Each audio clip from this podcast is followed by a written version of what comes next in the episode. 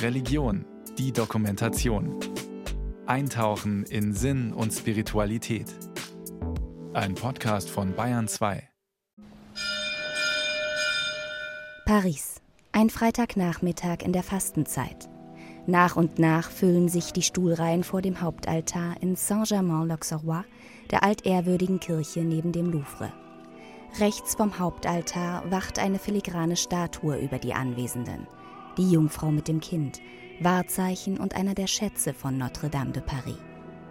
Die heilige Maria fand hier Zuflucht, nachdem die berühmte Kathedrale am 15. April 2019 zum weltweiten Entsetzen fast abgebrannt wäre.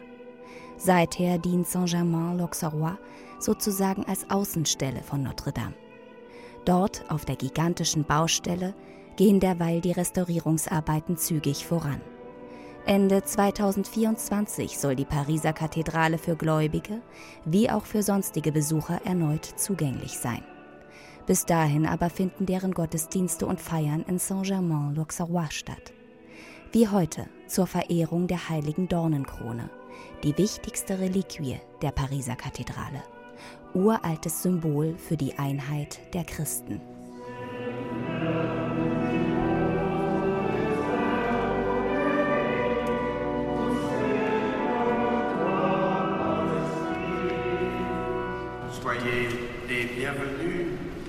Ce temps de vénération de la couronne d'épines. Der ehemalige Erzpriester von Notre-Dame begrüßt die Gläubigen. Gut 200 Personen haben sich in Saint-Germain-l'Auxerrois eingefunden, die meisten im Rentenalter, aber auch einige Familien mit teils kleinen Kindern. Gebannt verfolgen sie den Auftritt von einem Dutzend Männer in weiße, mit einem roten Kreuz verzierte Umhänge gehüllt die sogenannten Ritter des Ordens vom Heiligen Grab von Jerusalem, Wächter der heiligen Dornenkrone. Sie begleiten den neuen Erzpriester, der sich mit der Reliquie in einem Reif aus Bergkristall geborgen vor dem Altar aufbaut. Nun tritt nach und nach jeder und jede Gläubige hinzu, kniet vor der heiligen Dornenkrone nieder und drückt einen Kuss auf deren Schutzhülle. Mit Tränen in den Augen kommt eine Rentnerin in Pluderhose und mit grauer Strubbelmähne an ihren Platz zurück.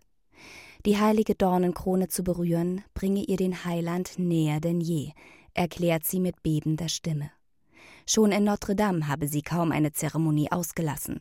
Nun blickt sie leicht irritiert in die Runde. Hier sind sehr wenig Leute. Notre Dame war immer voll. Da kamen zum einen viele Gläubige, zum anderen wimmelte es in der Kathedrale von Touristen. Manchen von denen bot die Zeremonie Gelegenheit, sich Gott anzunähern.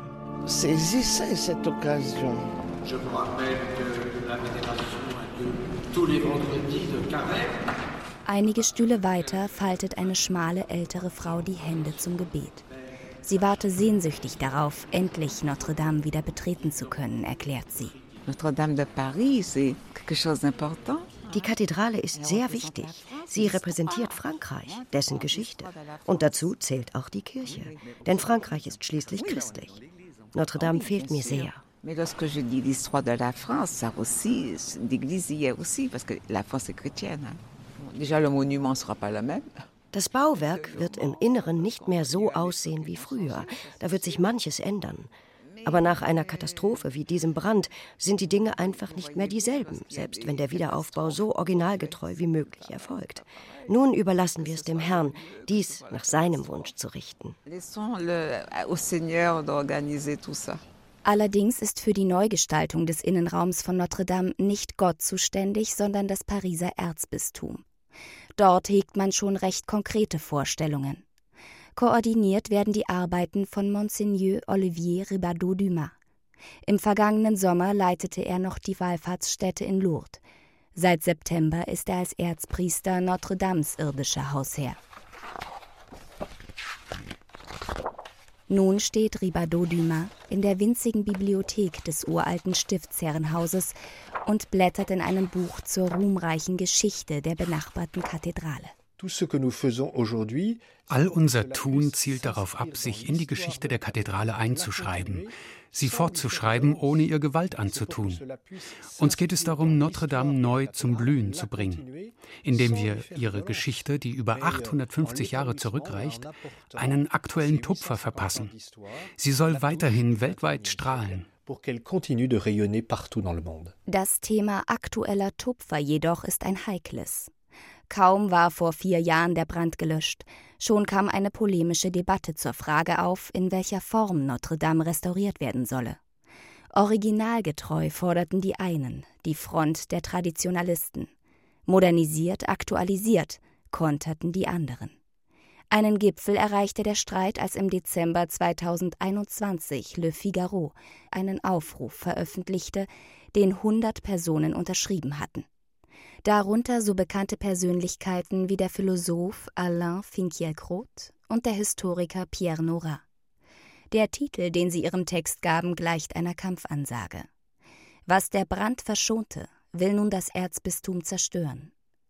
Um die Wogen zu glätten, setzte man dort dann auf Informationsabende. Patrick Chauvet, damals noch Erzpriester von Notre Dame, gab das Motto vor. Uns geht es auch um Anregungen, um Reaktionen des lokalen Publikums.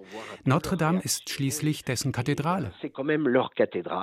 Monatelang tingelten er und Altbischof Eric Aumonier durch Pariser Pfarrsäle, sprachen mit Engelszungen und erklärten bei einer Diaschau den Stand der Überlegungen zum neuen Innenleben der alten Kathedrale ohne alle Sorgen im Saal komplett zerstreuen zu können. Wir hoffen sehr, dass es, wie der Altbischof angab, so aussehen wird wie früher. Auf meine Frage, ob man das alte Mobiliar wieder einsetzt oder moderne Kirchenbänke aufstellt, hieß es, man würde nicht auf Kitsch setzen, aber auch nicht auf identisches Mobiliar.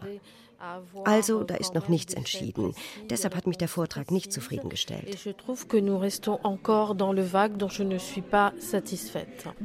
Immerhin geht es hier ja um Notre Dame. Nichtsdestotrotz hat sich das Erzbistum zu einem moderat modernen Kurs durchgerungen.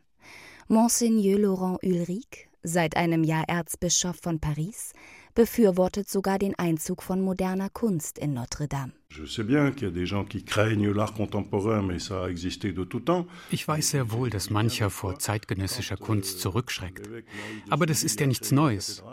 Als Bischof Maurice de Sully die Kathedrale vor mehr als 850 Jahren erbauen ließ, setzte er auf die Kunst der damaligen Zeit. Als Eugène Viollet-le-Duc die Kathedrale im 19. Jahrhundert restaurierte, brachte er Kunstwerke aus seiner Epoche ein, darunter neogotische Gemälde.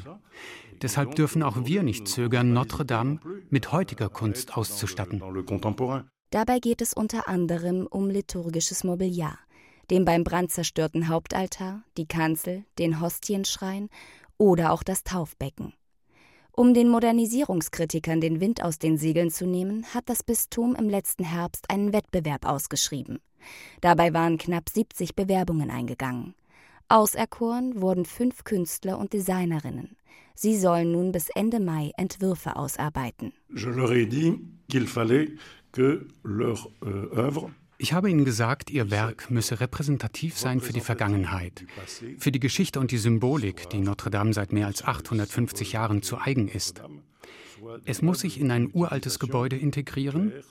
Zudem soll das Mobiliar der aktuellen katholischen Liturgie dienen, ohne Verrenkungen zu handhaben sein. Und drittens wollen wir, dass die Objekte, die die Künstler anfertigen, zeitlos sind nicht einer kurzlebigen Mode folgen. Kurzum, sie sollen in 50 oder gar 300 Jahren noch genauso viel Respekt heraufbeschwören, wie es heute der Fall ist. Dans 50 ans et dans 300 ans, peut-être, euh, on puisse les respecter comme on les respecte aujourd'hui.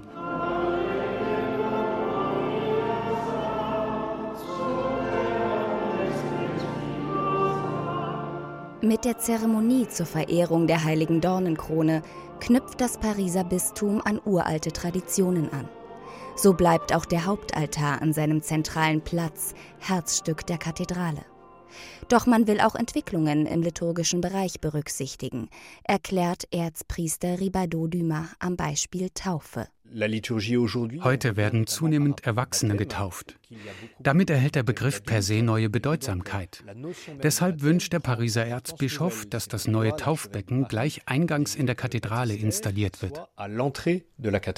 Als Weltpremiere gilt ein anderes Projekt. Ein Pilgerpfad im Inneren der Kathedrale. Der jedoch richtet sich insbesondere an jene Besucher, die nicht oder nicht mehr dem katholischen Glauben huldigen. Vor dem Brand suchten jährlich zwölf Millionen Menschen Notre Dame auf. Nach Ende des Wiederaufbaus könnten es bis zu 15 Millionen sein, heißt es im Bistum. Zur überwältigenden Mehrheit Touristen aus der ganzen Welt, die im Schnitt gerade mal eine halbe Stunde verweilen. Et du coup, tous ces visiteurs Künftig werden die Besucher die Kathedrale durch das Haupttor betreten und können dort dem Pilgerweg folgen, von Nord nach Süd, von links nach rechts. Der Weg führt symbolhaft von der Finsternis ins Licht. Die Kapellen dienen als Themenetappen zur fortschreitenden Einführung in den katholischen Glauben, beginnend beim Alten Testament endet der Parcours bei der Dornenkrone, die in der Kapelle hinter dem Hauptaltar in einem neuen Reliquienschrein ausgestellt werden wird. Ein weiteres Novum, die Beleuchtung. Schon heute, nach einem Großputz im Rahmen der Renovierungsarbeiten, erstrahlt Notre Dame in völlig neuem Glanz. Geplant ist, Gottesdienste, Konzerte und Feiern stimmungsvoll auszuleuchten, kündigt Monseigneur Olivier Ribadeau-Dumas an. Il ne s'agit pas d'avoir une lumière éclatante parce que la, la cathédrale elle-même est lumineuse. Gleißendes Licht ist nicht angesagt, denn Notre-Dame selbst ist ein lichtreicher Ort. Vielmehr soll dank der neuen Beleuchtung das Licht die Finsternis durchqueren. Eine Art Spiel mit dem, was erhellt werden kann und dem, was im Dunkeln bleibt. Die Beleuchtung wird von der Situation, von der Jahreszeit, von der Liturgie abhängen.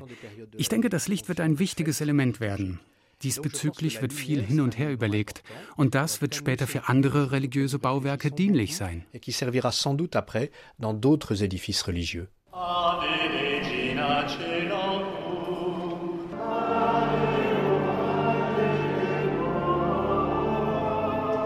Am 8. Dezember 2024, so der aktuelle Stand, soll Notre Dames neues Leben beginnen. Bis dahin liegt allerdings auch im Bistum noch viel Arbeit an. Die grobe Planung steht, auf Detailebene wird sich manches noch entwickeln, verändern. Von einer Botschaft aber lässt Erzbischof Laurent Ulrich nicht ab. Le projet liturgique pour la cathédrale, c'est donc euh, assez clairement das liturgische Projekt ist klar. Notre Dame ist nicht zu einem kulturellen Objekt geworden, sondern es bleibt ein Bauwerk, das dem christlichen Glauben gewidmet ist. Deshalb wird ab dem Tag der Wiedereröffnung der Gottesdienst dort Priorität haben, als allererstes Zeichen für das Wiederaufleben der Kathedrale. Allerdings gehen wir davon aus, dass wir sie nicht nur den Gläubigen wieder zugänglich machen, sondern gleichzeitig auch sonstigen Besuchern. Denn als Christen sind wir überzeugt, dass unser Glaube allen Menschen etwas zu sagen hat. Der Aspekt der Moderne in Notre Dame beschäftigt Danny Sandron nicht. Er ist Historiker und erforscht seit einem Vierteljahrhundert die Geschichte der Kathedrale. Kurz nach dem Brand lancierte Frankreichs Nationaler Wissenschaftsrat ein breites Forschungsprogramm zu Notre Dame. Sandron ist regelmäßig dort auf der Baustelle. Le travail scientifique euh, m'a permis euh, d'approcher Notre-Dame. Dank der Gerüste komme ich an bisher unzugängliche Stellen. Die Gewölbe-Scheitelsteine sind nun fast in Reichweite. Wir haben Reste polychromer Wanddekorationen entdeckt und werden klären, ob sie aus dem Mittelalter stammen oder jüngeren Datums sind. Bisher war viel unter dem Dreck von Jahrhunderten, unter Kerzenruß verborgen. Derzeit werden zwei Kapellen restauriert. Ein Test. Das Ergebnis sei spektakulär. Da kommen Farben zutage, deren Leuchtkraft radikal mit dem sonst so düsteren Ambiente in der Kathedrale bricht. Dank der Restaurierung wird das Innere von Notre Dame wieder mehr wie im Mittelalter aussehen, heller, und ohne die harten Gegenlichtkontraste zwischen den bunten Kirchenfenstern und den grauen Mauern.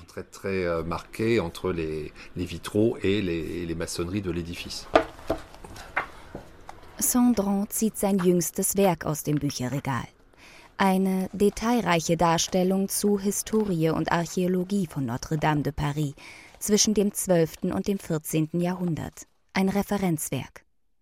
Schon beim Bau galt die Kathedrale laut damaligen Zeitzeugen als einzigartig. Als das seit Römertagen ehrgeizigste Bauwerk nördlich der Alpen. Der Alltag von Notre Dame im Mittelalter wirkt aus heutiger Sicht fast unvorstellbar. Bis zu 120 Messen pro Tag wurden damals in der sogenannten Pariser Mutterkirche zelebriert. Die erste im Morgengrauen, die letzte gegen Mitternacht. donc la vie de la cathédrale est es herrschte weit mehr Rummel als heute. Laut euh, Gerichtsakten trieb sich da auch Gesindel herum, Taschendiebe, Prostituierte auf freier Fang vor oder in Notre Dame. Denn dies war im Mittelalter der größte öffentliche Raum von ganz Paris. L'espace de la cathédrale est le plus grand espace public dans Paris.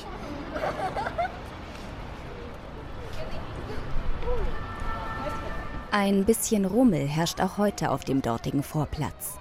Obgleich die Pforten der Kathedrale seit vier Jahren wegen Bauarbeiten dicht sind, flanieren dort von früh bis spät zahllose Besucher aus dem In- und Ausland.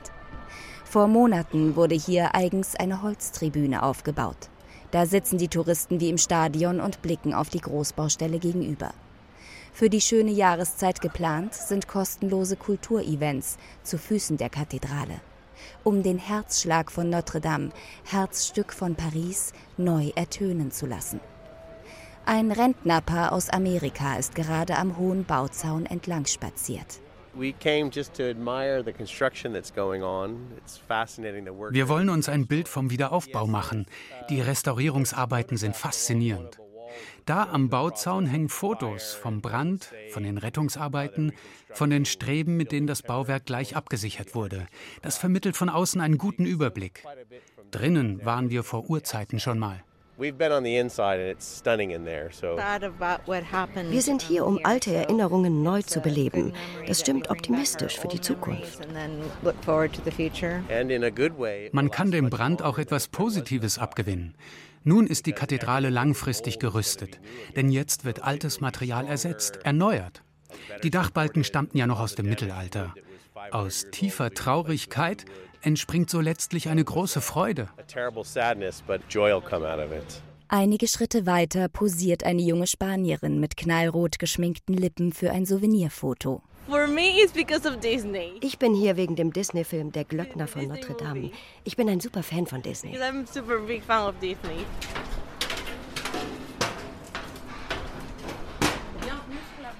An der Rückseite der Kathedrale ist eine Stahltür in die blickdichte Absperrung eingelassen.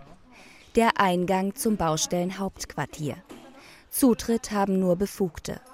Dort stehen unzählige Baucontainer zu Blocks an und aufeinander gestapelt, bis zu fünf übereinander. Davor warten ein Mann und eine Frau. Bonjour, je m'appelle Jonathan Truyet, je suis directeur adjoint des opérations. Jonathan Truyet ist stellvertretender Baudirektor bei der 2019 eigens gegründeten öffentlichen Einrichtung für den Wiederaufbau von Notre Dame. Begleitet von einer Pressesprecherin erklimmt er die Außentreppe eines Containerblocks. Je höher es geht, desto besser erfasst man die Größe des Hauptquartiers. Jonathan Truyet lächelt. Euh, Kein Wunder. Hier sind täglich rund 500 Gesellen und Restauratorinnen im Einsatz. Und weil immer noch Bleistaub von der Kathedrale herumliegt, braucht es viele Sanitäranlagen. Morgens muss sich jeder umziehen und vor dem Heimweg duschen.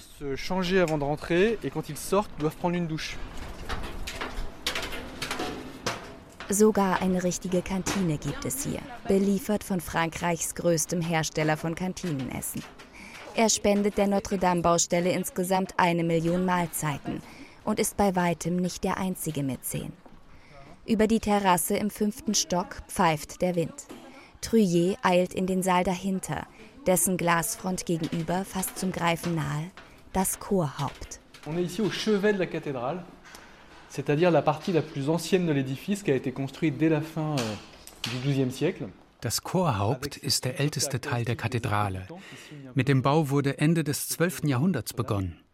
Was gleich ins Auge sticht, ist die für Notre Dame so typische Stützbögenarchitektur. Derzeit ist alles komplett eingerüstet, außen wie auch innen. Sehen Sie, da sind die Fensteröffnungen. Die Bleiglasfenster haben wir nach dem Brand aus Sicherheitsgründen abmontiert. Sie werden gerade restauriert. Übrigens, vier Fenster werden in Deutschland aufgefrischt, in einer Spezialwerkstatt in Köln. Sie werden bald zurückkommen.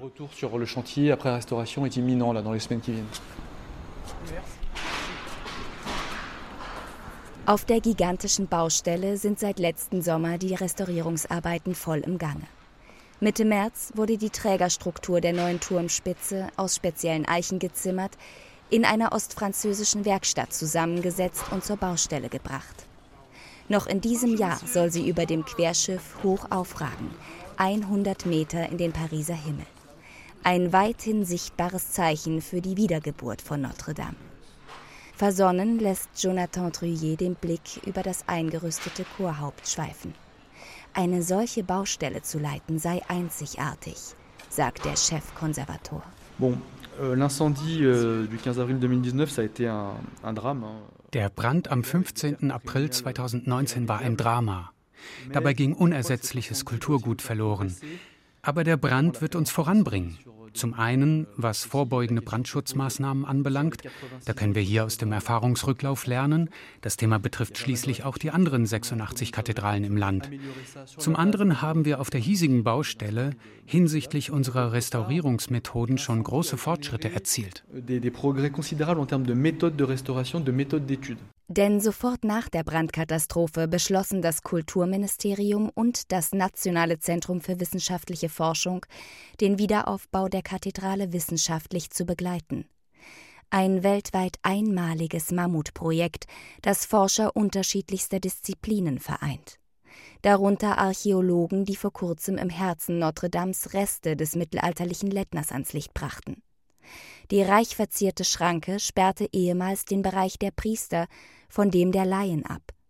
Materialforscher studieren Stein, Holz, Metall, Mörtel, alles, was beim Bau im Mittelalter verwendet wurde.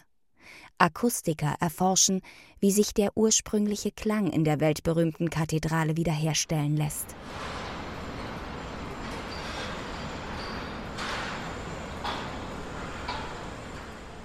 Welcher Nutzen sich für die Restaurierungsarbeiten aus der Forschung ziehen lässt, zeigt sich im Nationalen Labor für den Denkmalschutz. Das residiert in Champs-sur-Marne, einem Städtchen ein paar Kilometer östlich von Paris. Dort schleppen gerade Yannick Melange und ein Kollege schwere Kisten aus dem Lager. Sie enthalten längliche Steinproben, die aus herabgestürzten Quadern der Spitzbögen herausgebohrt wurden. Der Wissenschaftler zeigt eine Probe vor. Am einen Ende ist der Stein so hell wie ursprünglich, am anderen Ende schwarz. Et en fonction de la couleur, on a un bon témoin die Farbe verrät viel über den Gesundheitszustand des Steins. Schwarz bedeutet, das Material war Temperaturen von rund 500 Grad ausgesetzt.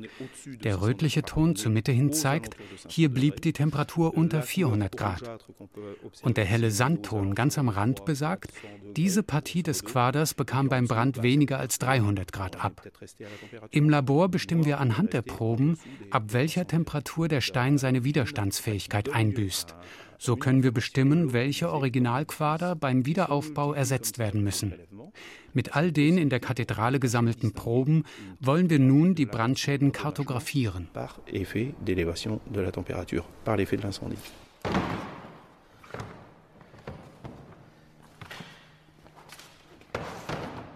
Nebenan mustert eine junge Frau einen aufgebahrten Gesteinsbrocken.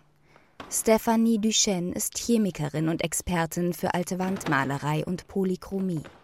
Vor ihr liegt der Überrest vom Kopf eines Engels, der vor dem Brand hoch oben schwebte.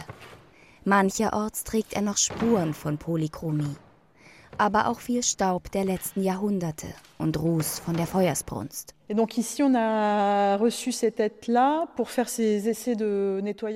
haben den und andere Engelsköpfe hergebracht, um auszutüfteln, wie sie sich am besten reinigen lassen. Unsere Tests dienen dazu, ein Restaurierungsprotokoll für die Baustelle zu erstellen.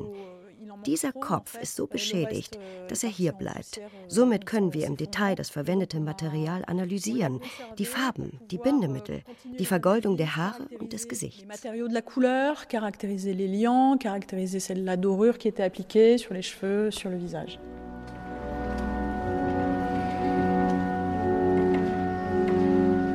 In der Kirche Saint-Germain-l'Auxerrois in Paris klingt die Dornenkrone-Zeremonie aus. Die ältere Katholikin, die die Wiedereröffnung von Notre Dame aus tiefstem Herzen herbeisehnt, wirkt nachdenklich. C'est vrai, il y a- il y a l'avant et l'après. Ça, c'est sûr. Notre Dame, da gibt es ein Vorher und ein Nachher. Klar fürchte ich, vom Nachher enttäuscht zu sein. Aber im Brand steckt ja eine Botschaft Gottes, die wir noch begreifen müssen. Meine Güte, 800 Jahre stand die Kathedrale da und plötzlich, bums. Die Wiedereröffnung von Notre Dame wird eine Wiedergeburt sein. Auslegen kann das dann jeder für sich, je nach spirituellem Niveau und Lebensweise.